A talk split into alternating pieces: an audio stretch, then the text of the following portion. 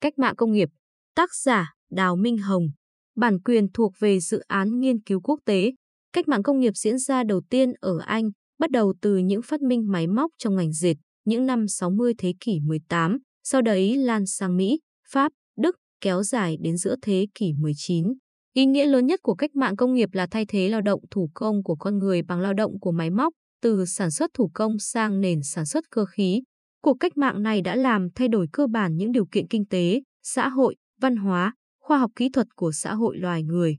Ngoài ra, theo quan điểm của chủ nghĩa Marx, cách mạng công nghiệp một mặt đẩy mạnh sản xuất, mặt khác hình thành hai giai cấp cơ bản của xã hội tư bản chủ nghĩa là tư sản và vô sản. Cách mạng công nghiệp thường được chia thành hai giai đoạn. Giai đoạn một trong thế kỷ 18, đầu thế kỷ 19, từ 1708 đến 1835, diễn ra ở Tây Âu và Bắc Mỹ, với thành tựu cơ bản là chế tạo máy móc, giao thông, đường sắt. Giai đoạn 2 trong nửa cuối thế kỷ 19, đầu thế kỷ 20, từ 1836 đến 1913, cách mạng công nghiệp lan rộng ra toàn thế giới và phát triển mạnh mẽ với thành tựu của động cơ đốt trong và điện. Một trong những thành tựu lớn nhất từ cách mạng công nghiệp liên quan đến sự phát triển của lý thuyết về quan hệ quốc tế là sự xuất hiện của các học thuyết chính trị về quyền tự do cá nhân và quốc gia dân tộc. Quyền tự do cá nhân được thể hiện trong luận về tự do của John Stuart Mill, nêu những nguyên tắc cơ bản của tự do cá nhân trên cơ sở không làm phương hại đến người khác. Trong khi đấy, Alexis de Tocqueville trong các tác phẩm Nền Dân Chủ Hoa Kỳ ca ngợi nền dân chủ Mỹ, coi đấy là sức mạnh của sự thành công về thực chất của nước Mỹ. Về quyền dân tộc, đã xuất hiện hai xu hướng cơ bản trong học thuật. Một xu hướng cho rằng mỗi dân tộc đều có quyền tự lựa chọn mô hình nhà nước và tổ chức xã hội riêng cho mình, không dân tộc nào có quyền can thiệp. Trong khi đấy, với sức mạnh của khoa học công nghệ, các nước tư bản châu Âu đã bành trướng khắp thế giới thông qua chủ nghĩa thực dân, lại cho rằng các dân tộc lớn, những dân tộc siêu đẳng hơn, có nghĩa vụ phải khai hóa văn minh cho những dân tộc khác, giúp họ thiết lập tổ chức nhà nước cho phù hợp. Xu hướng này đã biện minh cho các cuộc xâm lăng của chủ nghĩa tư bản vào những phần đất còn lại của thế giới. Cách mạng công nghiệp cũng đã làm trầm trọng thêm mâu thuẫn mang tính đối kháng gay gắt giữa hai giai cấp cơ bản là tư sản và vô sản. Mâu thuẫn đấy đã khiến các nhà xã hội không tưởng như Saint Simon, Charlie Fourier và Robert Owen chủ trương xây dựng một xã hội công nghiệp hạn chế bóc lột, hạn chế sự cách biệt giàu nghèo, khắc phục những mặt tiêu cực của xã hội tư bản trên cơ sở thuyết phục các nhà tư bản. Cũng trong thời kỳ này, tư tưởng của các Marx và Friedrich Engels trong tác phẩm Tuyên ngôn Đảng Cộng sản tháng 2 năm 1848 đã hình thành nên cơ sở của chủ nghĩa xã hội khoa học. Học thuyết này chứng minh rằng lịch sử loài người là lịch sử của các hình thái kinh tế xã hội. Xã hội sau luôn luôn phát triển hơn xã hội trước do nền sản xuất tiến bộ hơn. Động lực phát triển của xã hội là đấu tranh giai cấp. Giai cấp công nhân, giai cấp vô sản sẽ xây dựng chính đảng của mình để tiến hành cách mạng vô sản, thay thế xã hội tư bản thành xã hội cộng sản, thiết lập mối quan hệ giữa các quốc gia trên thế giới theo tinh thần quốc tế vô sản. Học thuyết này sang đầu thế kỷ 20 được phát triển thêm bởi lý luận của Vladimir Ilyich Lenin. Ông đã áp dụng chủ nghĩa Marx vào hoàn cảnh thực tiễn của nước Nga và tiến hành thành công cách mạng tháng 10 thiết lập nhà nước công nông đầu tiên trên thế giới. Lenin cũng đã đã bổ sung cho lý luận quan hệ quốc tế của Marx khi vạch rõ mâu thuẫn trong xã hội quốc tế là mâu thuẫn giữa các nhà nước tư bản. Chính chủ nghĩa đế quốc, bước phát triển tột bậc của chủ nghĩa tư bản là nguyên nhân dẫn đến chiến tranh thế giới.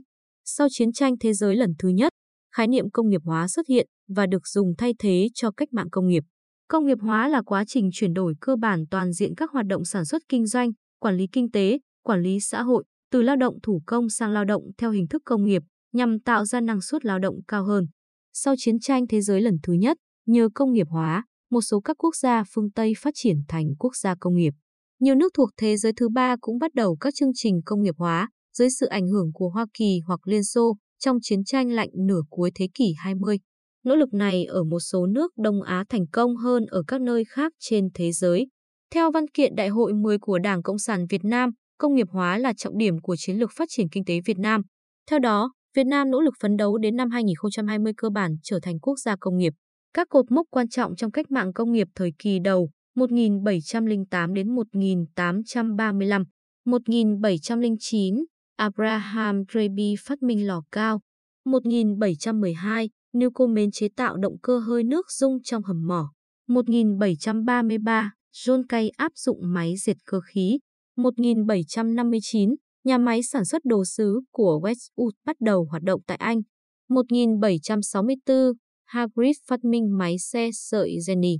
1769, Thomas Arkwright phát minh máy xe sợi chạy bằng sức nước.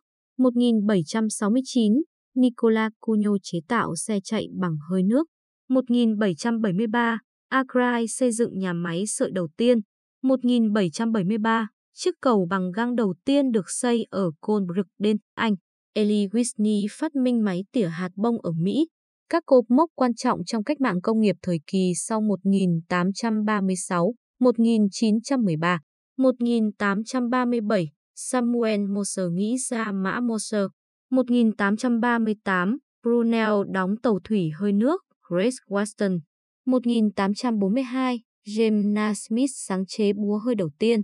Những năm 1850, các thành phố công nghiệp ở Anh được nối với nhau bằng kênh đảo và đường sắt.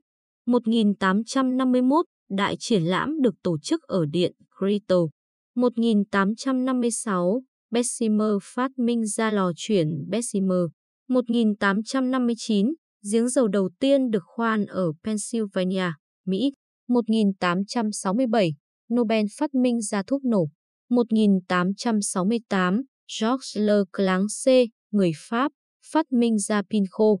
1869, Mendeleev lập ra bảng tuần hoàn nguyên tố hóa học. 1870, kênh đào Suez hoàn tất giúp việc đi lại sang Ấn Độ dễ dàng. 1875, Bell thực hiện cuộc gọi điện thoại đầu tiên. 1877, Nikola Otto sáng chế động cơ sang 4 kỳ. 1877, lắp đặt tổng đài điện thoại công cộng đầu tiên. 1882, nhà máy thủy điện đầu tiên được xây.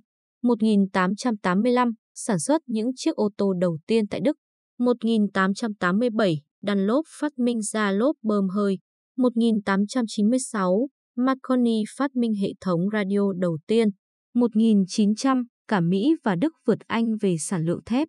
1903, anh em nhà Doanh thực hiện chuyến bay đầu tiên có động cơ và có điều khiển. 1909, Leo Baekeland phát minh chất dẻo đầu tiên là Bakelite. Bài viết được trích từ cuốn thuật ngữ quan hệ quốc tế do Đào Minh Hồng và Lê Hồng Hiệp, chủ biên, nhà xuất bản chính trị quốc gia ấn hành năm 2018.